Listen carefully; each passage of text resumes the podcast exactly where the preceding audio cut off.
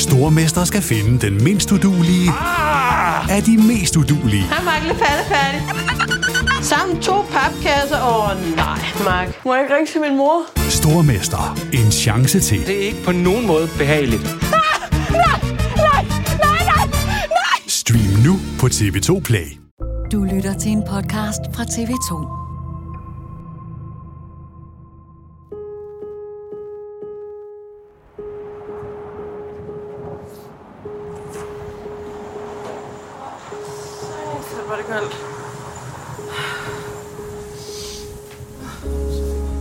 Jeg er tilbage i Stockholm. Hej, øh, jeg skal snakke med Katrin Krantz. Jeg har fået en aftale med den her kriminalreporter, som skrev den artikel, som afslørede det hele for mig, helt tilbage i begyndelsen. Det er virkelig fancy herinde. Jeg håber, hun kan give mig et overblik over sagen, og måske sende mig i retning af nogle andre, der kunne vide noget. Måske nogle kilder, som hun har talt med. Jeg kan godt mærke, at jeg får sådan lidt, lidt jittery følelse indeni. Katrin. Karolina. Ja, vad trevligt. Välkomna. Tack. Eh, och ni har fått era... Vill, vill, ska vi gå upp på, på redaktionen eller? Ja. Det gör vi, så kan vi prata lite. Jag ska. Ja. Så nu kan ni gå Ja, om tack. en. Hun fører os igennem et kæmpe kontorlandskab hen til et lille lokale, hvor vi kan sidde. Jeg spørger hende, om hun vil tage os tilbage til starten. Til den dag, hun hørte om nytogsmanden første gang.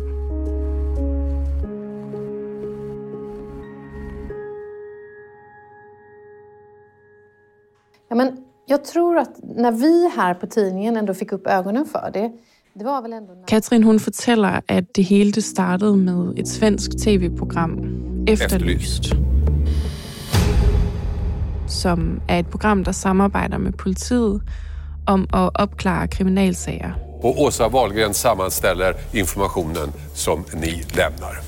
Efterlyst är tillbaka. Og her havde politiet så frigivet et billede af Andreas Holm og et billede af hans lejlighed. Og de sagde i det her program, at det var en person, der var mistænkt for en række voldtægter. Polisen vet ännu inte vem alla kvinnorna är, så ikväll söker vi offren. Og at politiet meget gerne vil have kontakt til flere ofre. Har ni tips? Ring in dem. Vår tipsmottagning är öppen. Det är ganska ovanligt att man gör så. Och när vi sen då kontaktade åklagare, var det väl i det skedet då, så förstod ju vi att här pratar vi om en serie av övergrepp som man misstänker. Alltså det här, det här sticker ut, det är lite ovanligt.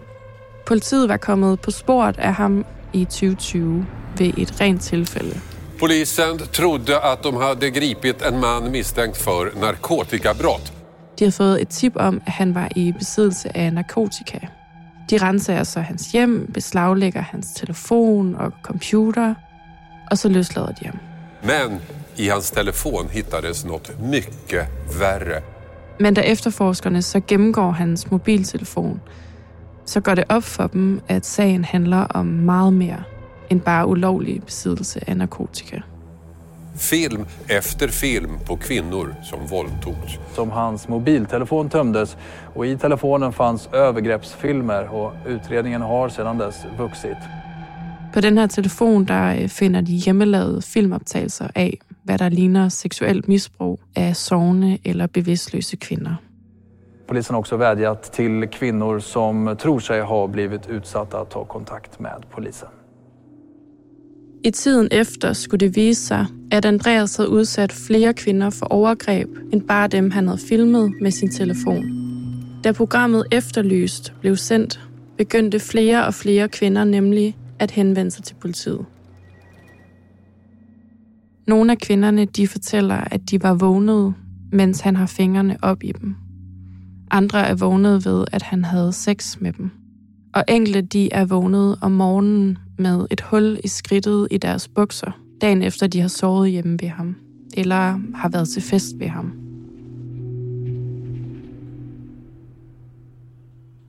Så det som också var ovanligt då var ju det här det finns ingenting som sticker ut i hans eh, familjebild eller bakgrund. Det kunde man snabbt se när man kartlade honom. Man kunde också se det här, väl- att han hade det här väldigt liksom... att Det fanns mycket festbilder på honom på Facebook. Han var ute, han eh, hade mycket kontakter. Han hängde på en viss typ av krogar. Eh, och, liksom... Ja, man hade ett stort kontaktnät. En social person. Men igen, ingenting som stack ut sådär jättemycket heller. Alltså det är inte så man ser en våldtäktsman framför sig. Och det finns ju ingen speciell våldtäktsman. Det kan vara vem som helst. Men i, i det här fallet blev det väldigt tydligt att det var... Ja, de såg inte liksom att han skulle kunna göra de här sakerna. Katrin finder nogle retsdokumenter frem. Der kan man se, at de fleste overgreb, som han er anklaget for at have begået, fandt sted mellem 2019 og 2020. Og de fleste af de påståede overgreb er begået i hans lejlighed på Nytorget. Den lejlighed, som jeg boede i. Men i den periode, jeg bor der, foregår overgrebene andre steder i Stockholm. Da jeg er taget tilbage til Danmark i midten af september 2019, rykker overgrebene tilbage i lejligheden, og de tager til. I retsdokumenterne læser vi datoerne for de overgreb, han er anklaget for at have begået. 10. oktober, 26. oktober, 7. november, 16. november, 29. november. Og det fortsætter bare. Alle overgrebene ligner hinanden. Andreas Holm har haft fingrene i underlivet på X og ulovligt og i hemmelighed filmet hændelsen.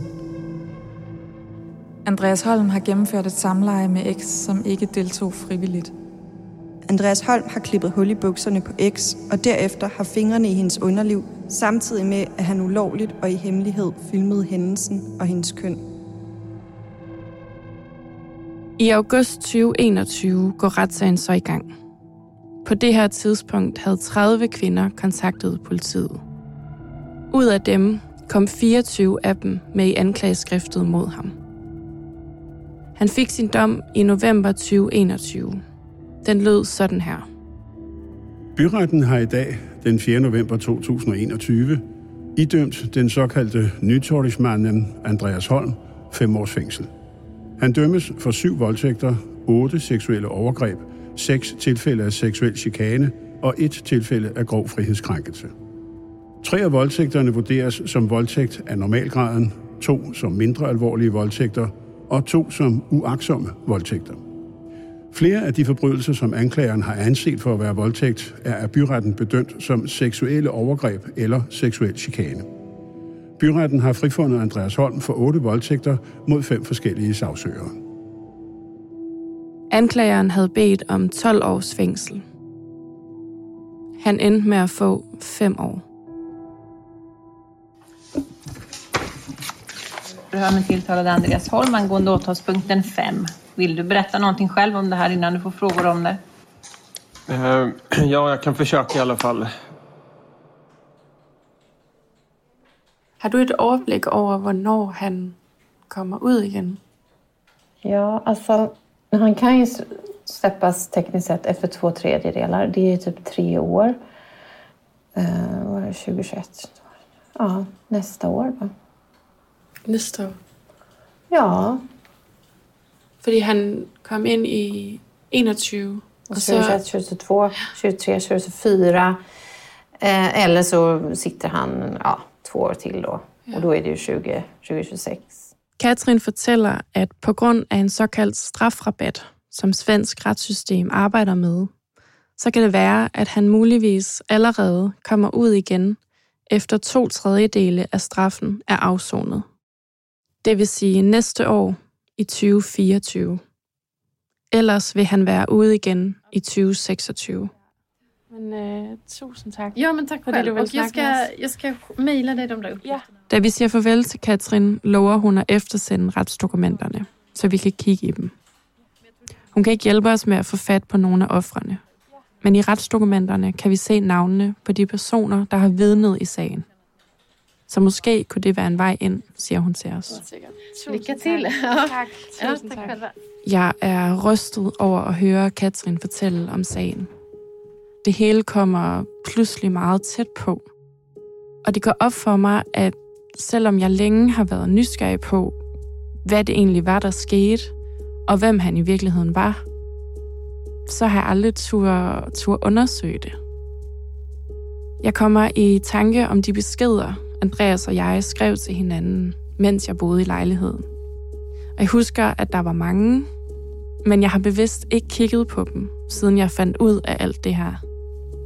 Måske fordi jeg var bange for, hvad jeg ville finde.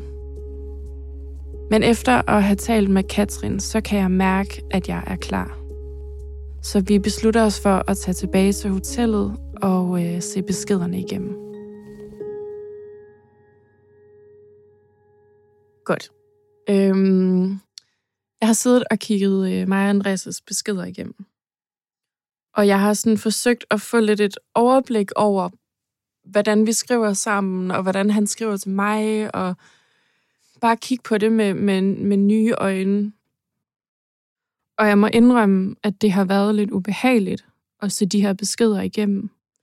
Fordi jeg ser jo ligesom nogle ting nu, som jeg ikke så dengang. Først og fremmest kan jeg se, at størstedelen af gangene, der er det ham, der skriver til mig først. Det er nærmest aldrig mig, der starter en samtale. Han skriver, øhm, hvordan jeg har det, og hvordan det går, og om jeg er faldet godt til Stockholm. Han skriver for eksempel, hello you, uh, everything okay, og så med sådan en emoji i stedet for okay. Og så svarer jeg bare, everything just okay, anything specific. Og så svarer han, uh, awesome, nah, just checking. Men så altså det lyder underligt, men jeg kan godt blive sådan lidt bange på mit 20-årige jegs vegne, når jeg sidder og kigger på det her. Fordi jeg ikke tænkte over det dengang. Men han gik meget op i, at vi skulle, vi skulle lade, som om vi var et kærestepar. Øhm, da vi snakker om, at jeg skal flytte ind, der øh, fortæller han mig, at fordi at det er en fredet ejendom, så er det ret svært at få lov til at flytte ind som ny lejer. Og derfor så fortæller han mig, at det nemmeste, det bare er, hvis jeg bliver skrevet på kontrakten som hans kæreste, som er flyttet ind i lejligheden samtidig med mig. Og, øh, og at vi på den måde ikke registrerede nogen steder, at han var flyttet fra lejligheden. Og jeg kan godt mærke, at jeg har lidt ondt i maven over det. Men jeg bliver også enig med mig selv om, at jeg er simpelthen så interesseret i den her lejlighed, så, øh, så jeg siger ja til det. Og øh, han spørger tit, om han må komme forbi. Bruger ligesom hele tiden undskyldning om, at naboerne gerne skal se os sammen, fordi det skal ligne, at vi er kærester. Og jeg kan se i hans beskeder, at han sådan konsekvent har skrevet vores lejlighed, vores postkasse. Øhm, men havde han ikke sagt, at han skulle bo i Nordsverige, mens du boede i lejligheden? Jo.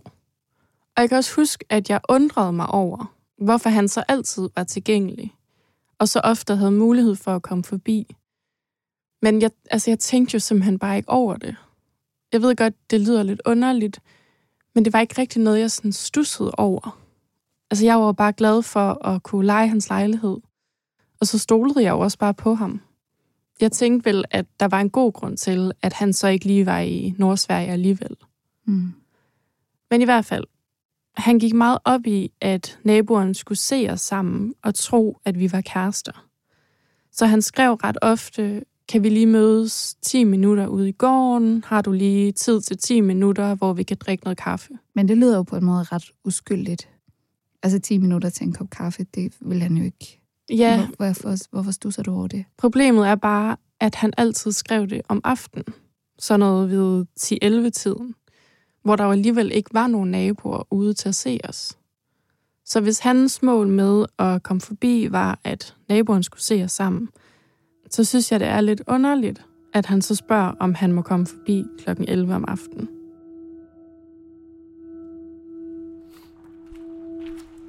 Katrin, hun har sendt mig de retsdokumenter, som hun talte om. Og som hun rigtig nok nævnte, så er offrenes navne anonymiseret. Men det er vidnernes ikke. Så derfor så skriver vi ud til alle dem, vi kan støve op på nettet. Af dem, der vender tilbage, der er der kun én, der har lyst til at mødes med os. Hun hedder også Karoline, og vi møder hende på en café lidt uden for centrum. Okay, så det her Café Cloud. Jeg ved, om hun er derinde.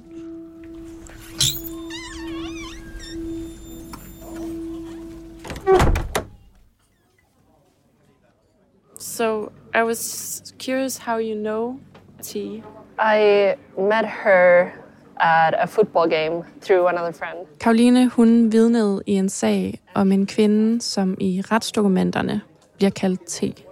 De var ret gode veninder, og da sagen om Andreas kom ud, var det faktisk Karoline, der fortalte T om det. Det var i begyndelsen af 2020. Karoline hun havde set Andreas i tv-programmet Efterlyst, og hun genkendte ham med det samme, fordi de arbejdede sammen på det her tidspunkt. And I, I was like, oh, is, is, is, is, is this really, really? And new and, or more and more evidence came in against him. Nogle dage efter, så tager Karoline med T og nogle venner i svømmehallen. Og på vej derhen i bilen, så spørger Karoline T, om hun har set efterløst for nylig. Karoline havde nemlig introduceret T og Andreas for hinanden. En gang de alle tre var i byen sammen. Så hun vidste, at T kendte Andreas. Uh, I was like, oh yeah, T, about that. Like, did you see Efterlyst this week? And she was like, no, why, why, why? And then I said like, oh, you, you know Andreas? Like, apparently he like drugged women, raped them, and taped it. And she didn't say like anything else after that. And then we went out to the car, and that's when she like completely um, broke down. Det viser sig, at T og Andreas havde været på en form for date sammen, uden at Karoline vidste. Det var blevet sent, og han spurgte, om han kunne sove hjemme hos T, og hun sagde ja. Men hun understregede over for ham, at hun ikke ville have sex med ham. Der skulle altså ikke ske noget mellem dem. And then she woke up with him on top of her. Um, that's what I got to know that day. And we didn't talk for a while. And then, like maybe a month or two later, we talked, and she said, like, yeah, um, I can't work. I'm always crying. I feel really bad. Um, I'm on sick leave, going to a psychologist and everything, and uh, talking to the cops a lot. Um, but I didn't have that much contact with her until she called me and, and told me, like, yeah, I told the cops about you, that I met him through you, and, and you're going to have to testify on my behalf in court. Okay, that was kind of the only contact you had afterwards. Yeah. Um, and I haven't talked to her since I testified. Okay. Which is almost a year ago. Karoline fortæller, at hun lærte Andreas at kende, da de arbejdede sammen som sikkerhedsvagter i en ishockeyhal. De første to år talte de nærmest ikke sammen, fordi Karoline syntes, han var lidt underlig. Det var noget, hun fandt ud af ved deres allerførste møde, hvor han fortæller hende en ret forstyrret joke. We were standing in the gate talking, and then it was like, Do you want to hear a joke? I'm like, Okay, yeah, sure. Uh, and then he said, like, what's the difference uh, between period blood and sand?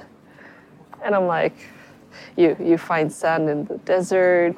And then he said, like, you can gurgla, you know, when you... Gurle? Yeah, yeah. Period blood. Period blood, yeah. How, how on earth do you react to that? Uh, I really thought he was a weird, weird guy. Like, something is really messed up in the head. Um, and after that, me and my friends called him the period boy, menspojken. So we, we kept our distance for years afterwards. Men så til en personalefest nogle år senere, så kommer hun til at sidde ved siden af ham til en middag. Og så går det op for hende, at hun faktisk synes, han er både sød og sjov. He turned out to be a really funny, weird guy. He's, he's weird, but he's funny, mm. and he's fun to be with. Mm. So we became friends. So this was like after a little while? Yeah, like two or three years later. Jeg spørger ind til, om der var andet ved ham, udover den noget bizarre joke om at gurle menstruationsblod, som gjorde, at hun holdt sig på afstand i starten. Og hun fortæller, at den måde, han så ud på, og det tøj, han gik i, også frastødte hende en smule. He always dressed like a hobo, like a homeless. Always these big hoodies and like you have a dress code. It's work. Yeah. You have to look somewhat sophisticated when you're working in front of a crowd. Especially so, when you're a security. Yeah, yeah. And he would always come in these big cutout linens. Always. Yeah, I remember. so he, he got a lot of crap from from our bosses like you need to dress up. Like Yeah. what the heck? Yeah. You're not at home in your bed chilling. You're at work. Karoline hun fortæller mig, at deres venskab hurtigt udvikler sig til, at de begynder at hænge ud efter arbejde også. Blandt andet på Ukland, hvor de spiller bordtennis. Nogle gange så var hun også hjemme ved ham, hvor de drak øl og lyttede til musik. Yeah, we spent a lot of time there after Uglan closed and Yeah. like we weren't ready to end the night. So we, we went back there, drank a beer or two more, just sitting talking, listening to music. Yeah. Um, there was some evenings when we got back to his apartment and there were like bottles everywhere or cans, beer cans. And uh, he used to smoke inside the apartment as well. Yeah, so there were, would be a lot of cigarette butts or um, the pa- paper that you wrap uh, weed in. Yeah. I was like, "Do you smoke weed?" And he's, "No, no, no. I don't do drugs. I don't do drugs." Like it, it was a good thing because he al- also told me he was going to be a cop. Uh, he got accepted to the police academy apparently. What? Yeah. Okay, and that I'm uh, sorry, but that's a lie. Yeah. Yeah. Yeah. yeah. Karoline fortæller mig, at Andreas har løjet om mange ting til hende. Og da jeg spørger hende, om hun tror på, at han har været DJ i Nordsverige, som han fortalte mig, at han skulle, så ryster hun også bare på hovedet. I det hele taget, så forekommer det hende, at han har levet et dobbeltliv. It's disturbing. Like he's really good at hiding what he is. I don't understand how he did it. Yeah. how he got that close to women and even that like all the bars he used to go to like we knew the security how how was he not afraid to get caught like everyone knew him Yeah. Yeah, he worked with them. yeah Yeah. So i i really don't understand how, how he got away with it for so long No. and i i, I was like really searching deep in my mind after I found this out. I'm like, do I remember every night? Like, do I? Was there any morning where I was like, what, what happened last night? Uh. I called the cops and I was like, are you sure I'm not in one of those videos? Yeah. Can you just check, please? So I, when I got that confirmation, I was like, okay, I have to stop dou- doubting myself because I will go insane. Like I can ask my question that every single day until the day I die, and I will never get a better answer. So Yeah. it's just like, okay, At some point, you have to let it go. yeah. Yeah. Selvom Karoline hun ikke kan huske, at der skulle være sket noget med hende, og hun har fået bekræftet af politiet, at de ikke har noget videomateriale på hende, så sidder der alligevel en tvivl tilbage i hende. Det er en tvivl, hun aktivt har været nødt til at beslutte sig for at begrave, for at kunne komme videre med sit liv. Det er præcis den samme tvivl, som jeg havde og stadig har. Også selvom politiet bekræftede over for mig tre gange, at der altså ikke var nogen optagelser med mig på. For hvordan kan man være 100% sikker, når han jo begik sin overgreb, mens kvinderne enten sov eller var bevidstløse? Det er jo heller ikke sikkert, at han har filmet alle sine ofre. And I know it's it must be difficult to put into words, but but now it's it's been a while, and the trial is over, and he's got his sentence. Yeah. Um, how do you feel about it all now? I wish he never got out.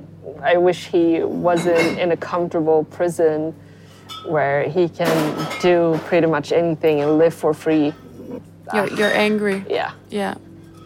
He doesn't deserve to come out. All the lives he ruined, like, no, he doesn't deserve anything.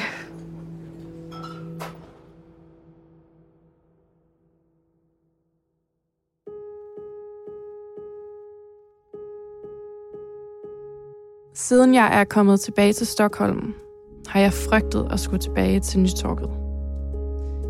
Men nu kan jeg ikke udskyde det længere. Jeg har fundet ud af, at der er flyttet en ung kvinde ind i lejligheden. Så hende har jeg besluttet mig for, at vi skal opsøge i morgen. Jeg er nysgerrig på, hvordan hun er kommet til at bo i lejligheden, og om hun kender Andreas.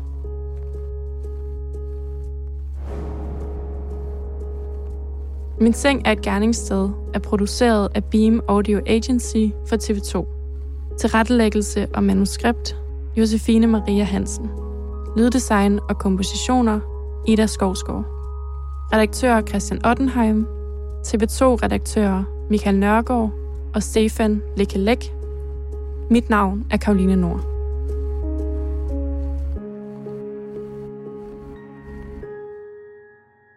Du har lyttet til en podcast fra TV2.